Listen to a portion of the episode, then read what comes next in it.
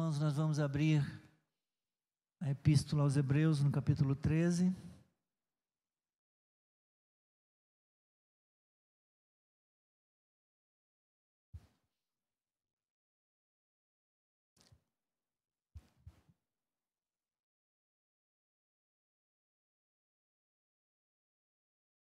Hoje vamos ler do versículo 7 ao 17.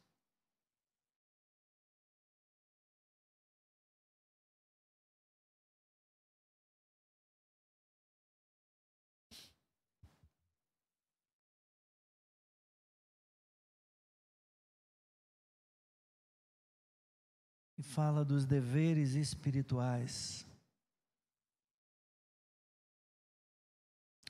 Falamos na semana passada, vimos o primeiro bloco de versículos aí, do 1 ao 6, falando dos deveres sociais e hoje os deveres espirituais. Diz assim: lembrem-se dos seus líderes, os quais pregaram a palavra de Deus a vocês, e considerando atentamente o fim da vida deles, imitem a fé que tiveram Jesus Cristo é o mesmo ontem, hoje e para sempre.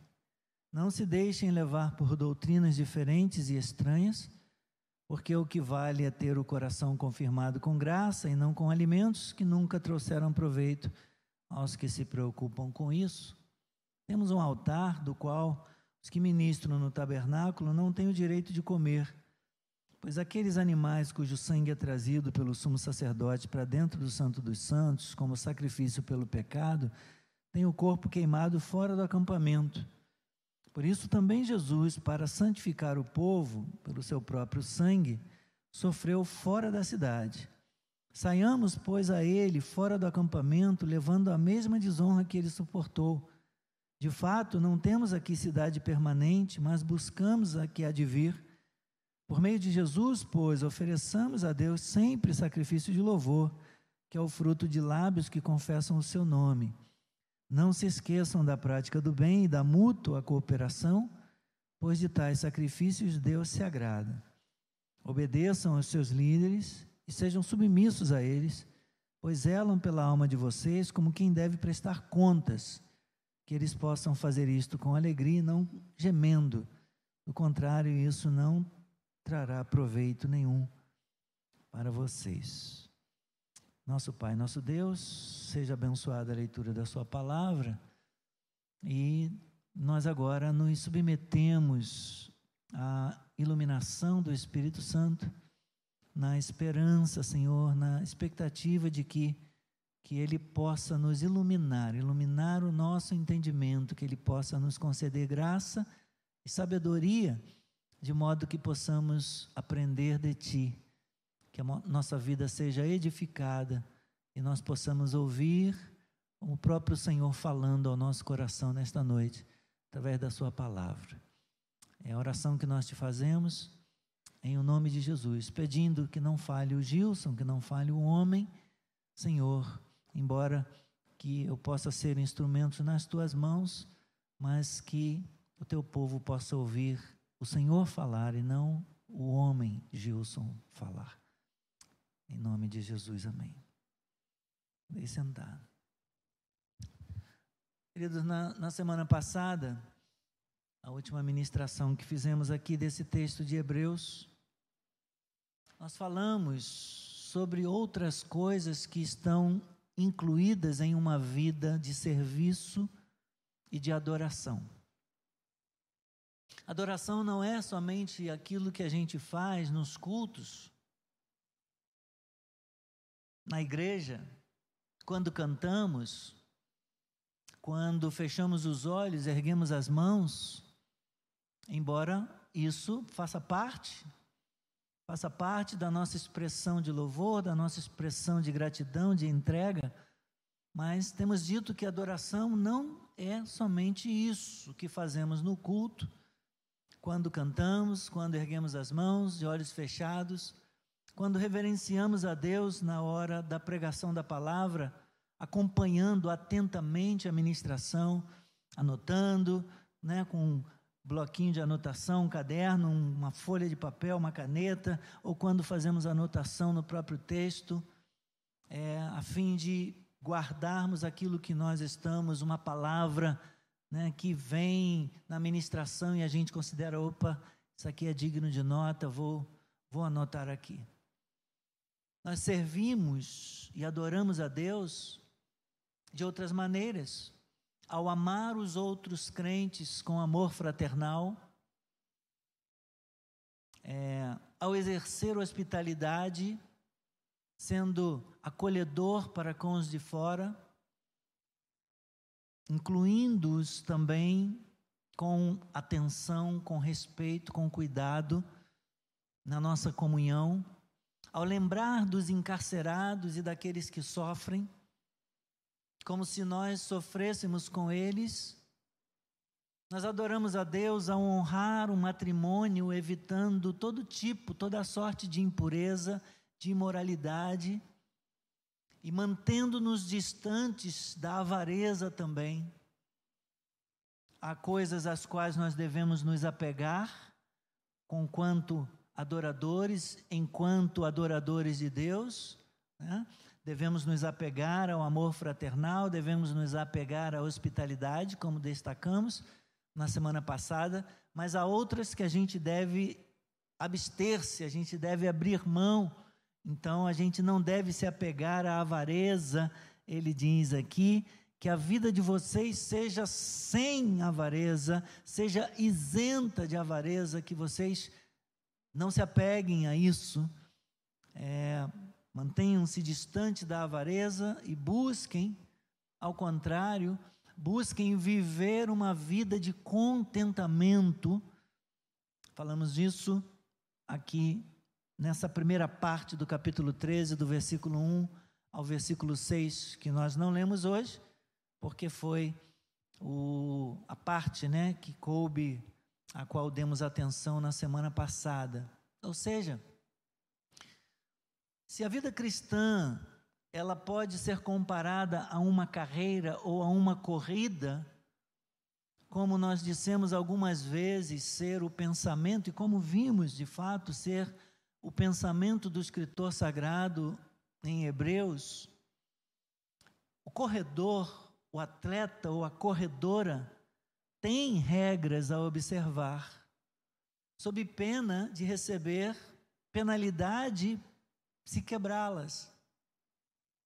A fé cristã comparada é comparada a uma corrida que glorifica a Deus pela forma como os corredores se comportam, seguindo as regras, né? se comportando de acordo com as regras, tendo cuidado para não queimar na largada, tendo cuidado para não ser pego no doping.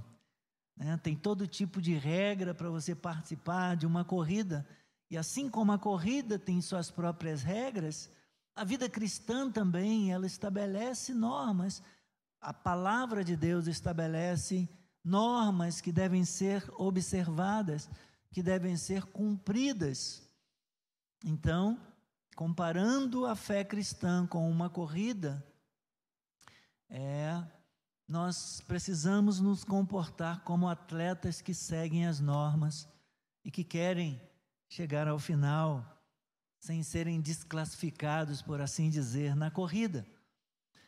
É nosso dever amar os irmãos, amar os crentes com amor fraternal, ser hospitaleiro e orar e socorrer os perseguidos por causa da palavra, como nós vimos aí, e manter, faz parte da nossa vida de adoração também na prática é manter uma vida pura diante de Deus, fugindo da impureza, da imoralidade, da imoralidade guardando o coração da avareza, vivendo com contentamento, dependendo do cuidado de Deus, porque Deus tem prometido suprir.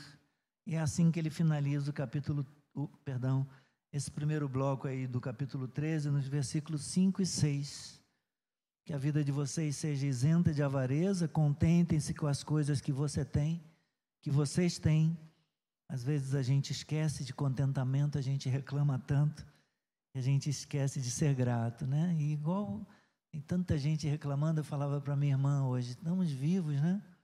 Começou a reclamar um pouquinho quando eu liguei para dar os parabéns, opa, estamos vivos. Graças a Deus que a gente está vivo, né? Porque ah, não teve bolo, não dá para aglomerar, não dá para juntar, mas estamos vivos. Deixa ano que vem, outro dia, a gente come bolo junto os filhos, né? Netos e tal. Então vamos celebrar, vamos viver com contentamento porque Deus prometeu: de maneira alguma eu deixarei você, nunca jamais eu te abandonarei. Então, assim afirmemos com confiança: o Senhor é o meu auxílio, não temerei. O que é que alguém pode me fazer? O que é que o vírus pode? O que é que a vida pode me fazer? Se nós temos Deus como auxílio. Salmo 118, versículo 6 texto de hoje, então, ele nos apresenta aqui uma espécie de moldura entre o versículo 7 e o versículo 17. A moldura é como se fosse aí um, um, uma, uma estrutura, né? Emoldurando esse, esse texto, esse bloco de, de versículos, porque ele fala, começa no 7 falando sobre os líderes, ele termina no 17 falando sobre os líderes os líderes espirituais, abordando a nossa responsabilidade como cristãos, como pessoas que foram salvas por Deus mediante a obra de Jesus Cristo e mediante a pregação da palavra. Então, ele aborda a nossa responsabilidade no tratamento que nós damos aos nossos líderes. No versículo 7, o escritor sagrado mostra a atitude de honra que se deve ter para com os líderes do passado, falecidos ou não. A atitude, no versículo 17, fala do nosso dever de obediência e submissão aos líderes do presente. Ou seja, os leitores da carta, e assim também nós, somos encorajados a agradar a Deus pelo serviço e adoração lembrando-se dos seus guias espirituais do passado e do presente, imitando a fé, a fé deles, dando motivo para eles se alegrarem, né? É, porque eles velam pela, pela alma, eles velam pela nossa vida no, no trabalho que eles realizam. Então, o que mais que uma vida de adoração inclui? Ele já falou de várias coisas aí, né? Uma vida de adoração inclui o amor fraternal, amar os irmãos, inclui a hospitalidade. Uma vida de adoração inclui fugir de, de impureza. Uma vida de adoração inclui também evitar a, avareza, mas inclui o que mais? Ter um coração contente, satisfeito em Deus, inclui algo mais. Então, aí no versículo 7 ele diz: Lembrem-se dos seus líderes os quais pregaram a palavra de Deus a vocês. Vocês se lembram dos líderes de vocês? Vocês guardam, né? Quem já teve um pai pastor, né? Foi teu pai, não pode esquecer, né? Mas tem que lembrar dos outros também, não é só do pai, não. Ele não fala aqui, lembre-se dos seus líderes se ele for seu pai. Estou zoando, estou brincando. É, mas lembrem-se dos seus líderes os quais pregaram a palavra de Deus a vocês. E considerando atentamente o fim da vida deles, imitem a fé que tiveram. O escritor sagrado aqui, a Bíblia usa o tempo presente, lembrem-se. E é significativo, é significante isso, que esteja usando aqui o tempo presente. Lembrem-se, por quê? É significativo isso, porque ressalta continuidade, ou seja, continuem a lembrar-se. Lembrem-se deles, continuem se lembrando. O escritor sagrado está conclamando os leitores a é, não está conclamando eles, olha, vivam no passado e se lembrem sempre dos líderes, daqueles que pregaram a palavra para vocês. Ele, ele não quer que os seus leitores vivam no passado. Ele apenas tem consciência da influência do exemplo de outras pessoas na nossa vida de fé. Prova é que no capítulo 11, como nós já vimos, ele traz uma galeria, né, uma lista lá de pessoas do Antigo Testamento. Ele diz: olha, lembrem da fé deles, lembrem do exemplo deles. Ele sabe que é importante a gente ter bons exemplos a seguir, boas histórias, pessoas que impactaram, que influenciaram a nossa vida. Ele não está fazendo aqui nada de diferente, ele tem essa consciência que as pessoas influenciam as outras na sua vida de fé, como modelos de fé, como exemplos. Ele tem essa consciência, como já fez aí no capítulo 11. Então ele diz: olha, é, lembrem-se dos seus líderes, dos seus guias. Lembrem-se e continuem se lembrando deles, os quais pregaram a palavra. Uma vida de adoração e serviço que agrada a Deus, irmãos, inclui também uma maneira respeitosa, uma maneira honrosa de tratarmos aqueles que nos abençoaram com a pregação da palavra e que foram para nós não apenas pregadores ocasionais, né? Aqueles pregadores agitadores de água que às vezes vêm num dia de festa no culto, dá uma agitadinha e tal, deixa ali uma pregação deliciosa e vão embora. E graças a Deus, porque tem esses pregadores que vêm, no dia de festa, né? E participa ali, deixa sua marca, deixa uma boa mensagem. Graças a Deus a gente também é, usufrui desses ministérios, desses pregadores ocasionais, mas ele não está falando dos pregadores ocasionais aqui. Ele está falando que nós devemos tratar com honra nós devemos tratar de maneira respeitosa aqueles que nos abençoaram com a pregação da palavra, sendo para nós não apenas pregadores eventuais ou pregadores de ocasião, sendo para nós guias, sendo para nós líderes espirituais, modelos, os quais nos serviram de exemplo de piedade. Portanto, meus irmãos, há valor em lembrar-se dos agentes humanos através dos quais Deus fala. Ainda que a própria revelação seja infinitamente mais importante. Mais importante é a revelação, mais importante é a palavra, mas aqueles que nos instruem, eles devem ser considerados dignos de honra. Aqueles que nos guiam, aqueles que oram por nós, aqueles que se esmeram na palavra a fim de nos ajudar a crescer no conhecimento de Deus, eles devem ser tratados com honra. Mas não devemos nos esquecer que há uma ênfase principal, e a ênfase principal aqui sobre esses pregadores do passado está no fato de que foram aqueles que pregaram a palavra. Ele diz: lembrem-se dos seus líderes, os quais, os quais é um pronome relativo, aí no versículo 1, que dá ênfase eles foram aqueles que pregaram a palavra, os quais pregaram a palavra de Deus a vocês. Esta era a principal característica deles, deles, a principal característica desses líderes, eles pregavam a palavra. Eles compartilhavam o evangelho. Eles compartilhavam a mensagem de vida, a mensagem de salvação. Nisso estava o valor, o valor da vida deles, o valor do ministério deles, o valor da pregação deles, porque eles tinham essa característica principal, esta marca, pregaram a palavra. Mas há outro aspecto que merece consideração aqui, que ele vai dizer: lembre-se dos seus líderes, os quais pregaram a palavra de Deus a vocês, e considerando atentamente o fim da vida, não é? Olhe para o dia da morte dele, não é isso. Considerando, tenha em consideração o fim da vida deles, que indica o efeito prático da maneira de viver, o estilo de vida, a maneira como eles viveram aquilo que eles pregaram, a maneira prática como eles viveram a pregação da palavra.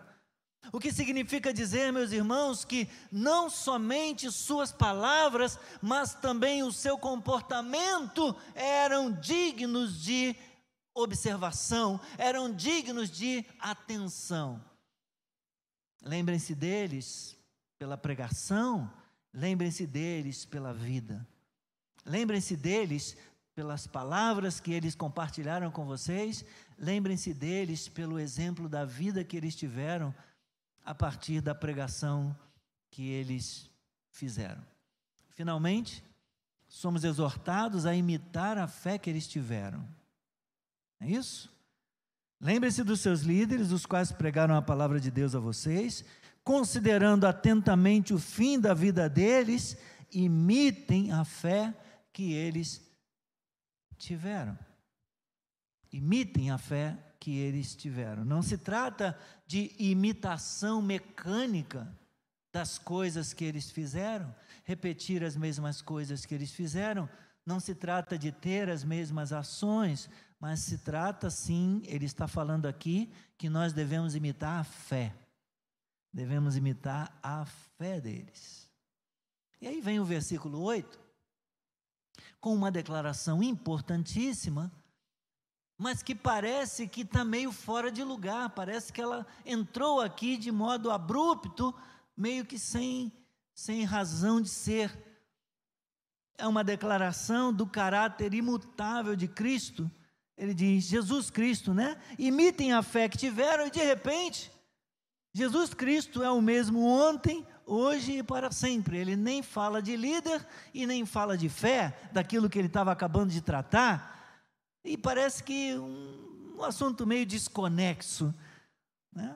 Lembre-se dos líderes de vocês, os quais pregaram a palavra de Deus a vocês, e considerando atentamente o fim da vida deles, imitem a fé que tiveram. Jesus Cristo é o mesmo ontem, hoje e para sempre. Porém, meus irmãos, essa declaração da imutabilidade do caráter de Cristo, ela, ela está aqui não sem razão. Jesus Cristo é o mesmo ontem, hoje e para sempre, e a, a conexão aqui pode ser o fato de que se Jesus Cristo é o mesmo, e de fato é, a fé é igualmente a mesma. A Bíblia fala disso, não fala? Uma só fé, um só batismo. Jesus Cristo é o mesmo, a fé também é a mesma. Portanto, o que ele está dizendo aqui é: os crentes do passado e os pregadores do passado, eles podem igualmente servir de exemplo, servir de padrão de fé para as gerações seguintes, conforme ele já havia falado anteriormente, lá no capítulo 6, no versículo 12. Volte rapidamente as páginas aí. Capítulo 6, versículo 12. Veja o que ele diz. Vou ler o 11 para termos uma leitura mais completa. Desejamos que cada um de vocês continue mostrando até o fim o mesmo empenho para a plena certeza da esperança. E 12, para quê?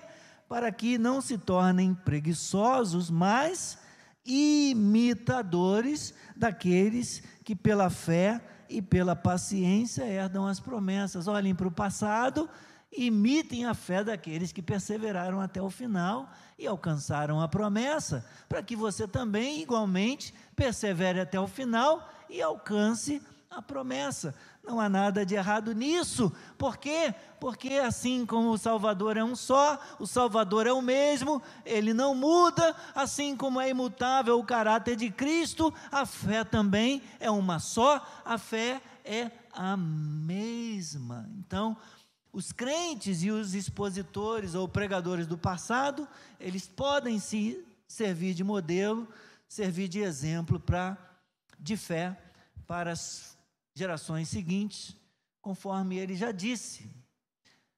Porém, como todos os homens são falhos, nós olhamos para a fé deles, mas nunca deixamos de olhar para Cristo o autor e consumador da fé, o qual é imutável e nunca falha.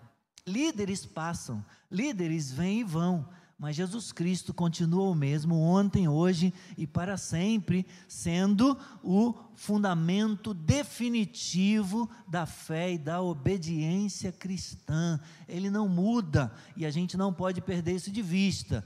Nós olhamos sim, nós seguimos os bons exemplos, nós não devemos desonrar aqueles que semearam a palavra no nosso coração, pregaram a palavra para nós, mas nós olhamos para eles com o propósito sempre de alcançar a fé, de imitar a fé deles e de ver Cristo no exemplo de vida, Cristo na pregação, Cristo no modelo, na prática de vida cristã deles. Então ele segue para o versículo 9. O versículo 9 vai contrastar essa estabilidade e imutabilidade de Jesus Cristo com as doutrinas diferentes e estranhas dos homens. Ele diz, depois de dizer que Jesus Cristo é o mesmo ontem, hoje e para sempre, ele diz: Não se deixem levar por doutrinas diferentes e estranhas, porque o que vale é ter o coração confirmado com graça e não com alimentos que nunca trouxeram proveito aos que se preocupam com isso. Jesus Cristo, meus irmãos, a quem seguimos e em quem confiamos, ele não muda, ele é o mesmo ontem como foi, o mesmo hoje como foi ontem, imutável. Em toda em toda a nossa caminhada, em todo o nosso viver santo e na prática das nossas atividades religiosas, Cristo é o centro, finalizamos na semana passada afirmando isso. Cristo é a fonte, Cristo é o centro, Ele é o objeto, Ele é o foco constante da nossa fé, nós devemos seguir a Ele. A fé pela qual nós vivemos não deve, em momento algum ou em qualquer grau, ser desviada, ser deslocada de Jesus para qualquer outra coisa, para qualquer outro ritual para qualquer outra modinha, porque muitas vezes de tempos em tempos surge uma moda diferente na igreja. Uma hora é isso, outra hora é aquilo, uma hora é cair no poder, outra hora é dente de ouro, outra hora é, é riso, unção de riso, unção de bicho. É, toda hora surge uma modinha, uma moda nova no meio da igreja e a gente não deve se deixar desviar. Devemos ficar focados em Cristo como centro, Cristo como foco, sem perder de vista a doutrina cristã, a doutrina da palavra de Deus. Não devemos nos mover de Cristo para um ritualismo antigo. Há muita gente na igreja de Cristo se, é, se apegando a rituais de judaísmo, né, judaizando, por assim dizer, e acrescentando símbolos judaicos à liturgia da igreja cristã e usando chofá, tocando chofá na hora do culto, e usando a minorá, e, e, e, vários tipos de símbolos do judaísmo que nada tem a ver com, com os símbolos cristãos. Então não devemos nos mover para um ritualismo antigo ou para uma doutrina antiga, nem mesmo ser enganados por doutrinas novas, porque em todo tempo a gente corre esse perigo ou de alguma coisa do passado que é trazida, que é resgatada e trazida de volta, ou de alguma coisa nova, de alguma invencionice que as pessoas acham bacaninhas, acham bonitinha e querem introduzir no meio do culto cristão. Nosso coração é enganoso e é muito dado a novidades. Somos cativados por novidades. Mas a Bíblia diz em Provérbios sobre tudo o que se deve guardar, guarda o teu coração, porque dele procedem as fontes da vida. Por isso o escritor sagrado diz que nós devemos ter o coração confirmado com graça, como ele diz no versículo 9. Não se deixem levar por doutrinas diferentes e estranhas, porque o que vale é ter o coração confirmado com graça não com rituais, com alimentos, come isso, pode comer isso, não pode comer aquilo, pode fazer isso, não pode fazer aquilo, festa disso, festa daquilo. Ele está dizendo: o que vale é o Evangelho da graça, o que vale é ter o coração confirmado por essa graça. A graça de Deus, meus irmãos, que é o favor imerecido, o favor de Deus concedido, essa é a medida, é, é mediada somente por Jesus Cristo. A graça nos foi trazida por Jesus Cristo, Ele é o mediador, o mediador da nova aliança e aquele que nos revelou a graça. Afastar-se de Jesus Cristo é perder, é perder a graça, é apostatar-se, como já foi visto em Hebreus. A referência aos alimentos aqui é uma alusão que ele faz ao sistema alimentar, ao sistema cerimonial do judaísmo que alguns sentiam que os cristãos ainda eram obrigados a obedecer. Nós vemos em Atos dos Apóstolos, às vezes, Paulo, inclusive, tendo dificuldade com Pedro por causa disso, porque queriam obrigar os, é, os judeus convertidos a Cristo, convertidos ao Evangelho, que eles tinham que circuncidar para que a fé deles pudesse ter valor, eles tinham que observar alguns preceitos do judaísmo e eles vão mostrar que não, que na verdade não há necessidade disso. O autor sagrado lembra para eles que aqueles que se submeteram a essas normas rigorosas de alimentos, né, de coisas que podiam ou não podiam comer, eles não tiveram proveito nenhum ele diz: o que importa, o que vale, é ter o coração confirmado com graça, não com alimentos que nunca trouxeram proveitos aos que se preocupam com isso. O que vale é a graça, o que vale é o Evangelho, o que vale é a nova aliança. E como o Senhor disse um dia para o apóstolo Paulo: Paulo, a minha graça te basta. De fato, meus irmãos, a graça de Cristo é suficiente a graça de Cristo nos basta e a palavra de Deus, ela é suficiente para revelar o plano de Deus na nossa vida. Louvado seja o nome do Senhor. Então ele avança aí para um, um outro bloco de versículos, a partir do versículo 10 até o versículo 14, quando ele vai dizer: temos um altar do qual os que ministram no tabernáculo não têm o direito de comer, pois aqueles animais cujo sangue é trazido pelo sumo sacerdote para dentro do Santo dos Santos, como sacrifício pelo pecado, os animais têm o corpo queimado fora do acampamento. Por isso também Jesus, para santificar o povo pelo seu próprio sangue, sofreu fora da cidade. Saiamos, pois, a ele fora do acampamento, levando a mesma desonra que ele suportou. De fato, não temos aqui cidade permanente, mas buscamos a que há de vir. Havia um altar que ficava à porta do santuário, o qual era o ponto central do judaísmo, onde os sacrifícios de animais eram realizados. Este altar, portanto, simbolizava todo o sistema mosaico, incluindo as regras dos alimentos cerimoniais. Nos dias do tabernáculo, depois do templo de Salomão, de Zorobabel e finalmente de Herodes, o altar representava o único caminho para as pessoas se aproximarem de Deus, a única esperança de perdão e de vida, segundo o, o judaísmo, a religião judaica. O escritor então está lembrando para eles que nós também temos um altar. Esse altar é a cruz, no qual Jesus foi oferecido como sacrifício, ele foi oferecido como o cordeiro sacrificial, o cordeiro pascal. Para resumir, as pessoas achavam que mesmo depois de crerem em Cristo, ainda estavam obrigadas a fazer ofertas, a fazer sacrifícios no altar da religião onde sacrificaram no passado, mas não estavam. É como se uma pessoa se convertesse ao cristianismo, à fé é, cristã, e continuasse acendendo vela para as almas. Não tem que continuar seguindo os rituais do passado, não tem que continuar lendo horóscopo para ver o que, que vai acontecer no dia, né? O signo, os astros, o que, que os astros dizem.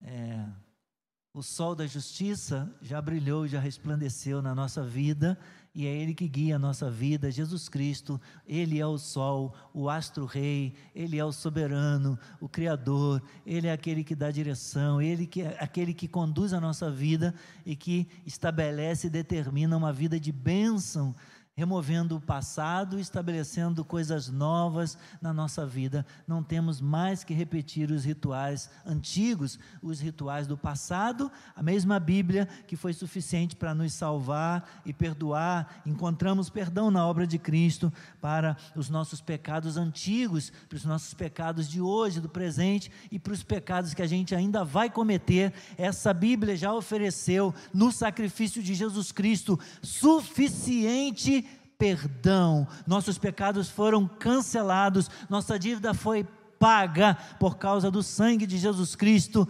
Graças a Deus, aleluia! Não temos mais nenhuma obrigação de fazer obrigações, de seguir os rituais antigos das religiões aí do passado, se porventura nós éramos seguidores de outras religiões. Nem eles tinham que seguir o judaísmo, nem nós temos que seguir coisas, quer do catolicismo, quer do espiritismo, quer qualquer que seja o ismo. Hoje, Jesus Cristo é o mesmo ontem, hoje e para sempre. Jesus Cristo é o Senhor da nossa vida, o nosso Salvador.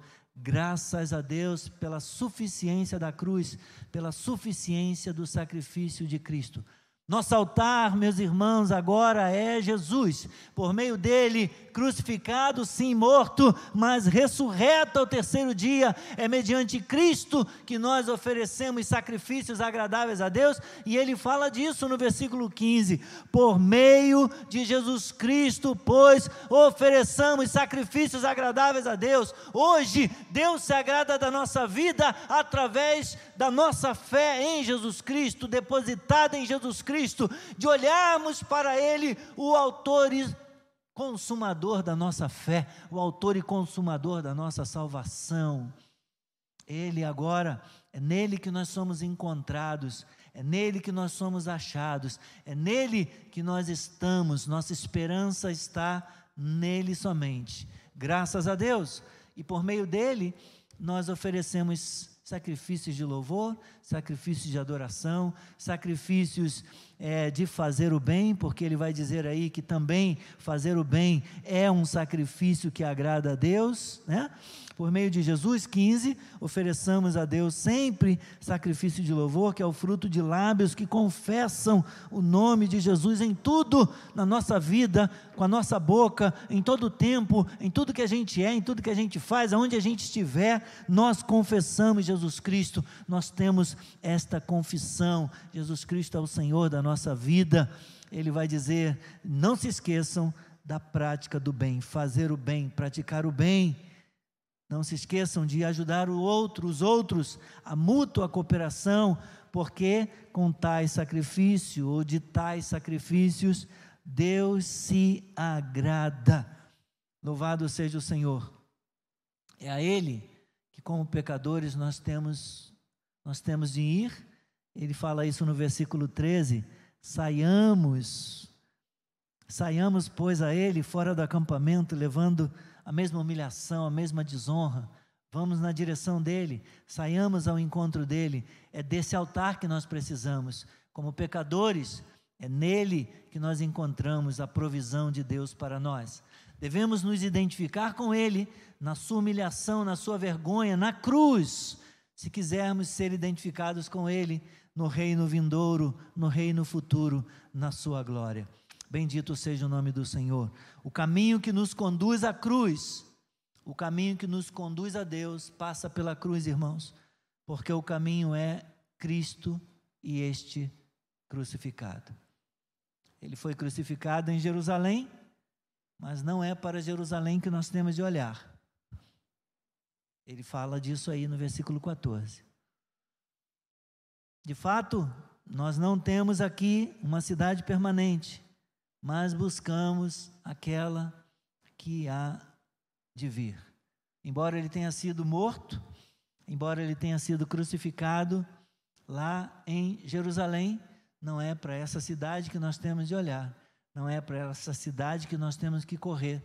Nós não temos que idolatrar Jerusalém, fazer romaria para lá, fazer né, é, viagens e tal. A gente até pode ir, pode ser um passeio legal, um passeio bacana. Eu espero um dia poder conhecer Jerusalém, mas não porque Jerusalém deva ser idolatrada. Não é para ela que a gente tem que olhar, da mesma maneira que a gente não tem que olhar para Londres por causa do tabernáculo é, metropolitano, onde pregou Charles Spurgeon, nós não temos que olhar para Wittenberg, onde Martinho Lutero pregou, nós não temos que olhar para Genebra, onde é, Calvino pregou, nós temos que olhar para Jesus e temos que olhar para aquilo que ele fez e para aquilo que nós aguardamos. Ele diz: Nós não temos uma cidade permanente aqui, mas nós buscamos a que há de vir, nós buscamos a cidade futura. Naquela, não era daquela Jerusalém que a Escritura testificava, aquela foi destruída várias vezes, aquela foi alvo de disputa e ainda hoje é alvo de disputa entre judeus e palestinos. O sentimento e a esperança depositados em uma cidade ou em uma cultura ou sistema da ordem desse mundo são mal aplicados e perda de tempo. A cidade que nós buscamos é aquela que há de vir. Ele já falou dela. Ele repete: Nós buscamos a cidade que há de vir. Onde que ele falou dela? o texto dá dica para nós. Em Hebreus, no capítulo 11, e versículo 10, ele fala de Abraão, porque Abraão aguardava a cidade que tem fundamentos, da qual Deus é o arquiteto e construtor. No capítulo 12, no versículo 22, ele repete mais alguma coisa sobre essa cidade. Quando disse: pelo contrário, vocês chegaram ao Monte Sião, a cidade do Deus vivo, não a Jerusalém terrena, a Jerusalém celestial. Essa Jerusalém celestial, meus irmãos, é a cidade que nós aguardamos, da qual João testifica lá em Apocalipse, no capítulo 21. Vamos olhar rapidamente.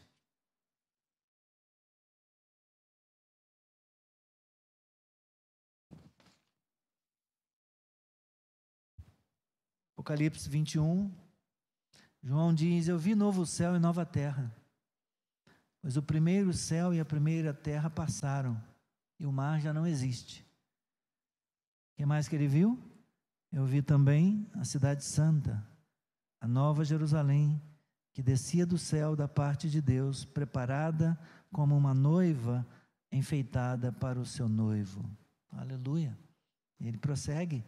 Então ouvi uma voz forte que vinha do trono e dizia: Eis o tabernáculo de Deus com os seres humanos. Deus habitará com eles. Aleluia! Eles serão povos de Deus. Deus mesmo estará com eles e será o Deus deles. A cidade que nós aguardamos é a cidade futura, é a nova Jerusalém, é a Jerusalém celestial, é ela que nós aguardamos, é nela que nós habitaremos, onde estaremos com Deus e o próprio Senhor. Ela não tem necessidade de lâmpada, ela não tem necessidade de energia, porque o próprio Senhor iluminará a cidade aleluia. E Ele, Ele será o nosso Deus, e nós seremos o povo dele. Ele enxugará dos olhos toda lágrima, já não existirá mais morte, não haverá luto, nem pranto, nem dor, porque as primeiras coisas passaram, aleluia. E eis que se fizeram coisas novas. Bendito seja o nome do Senhor. Nós aguardamos, meus irmãos. Isso tem a ver com o Evangelho. Isso tem a ver com a obra que Jesus Cristo realizou. E aí ele vai voltar e vai fechar aí a, a moldura, vai fechar a perícope, no versículo 17.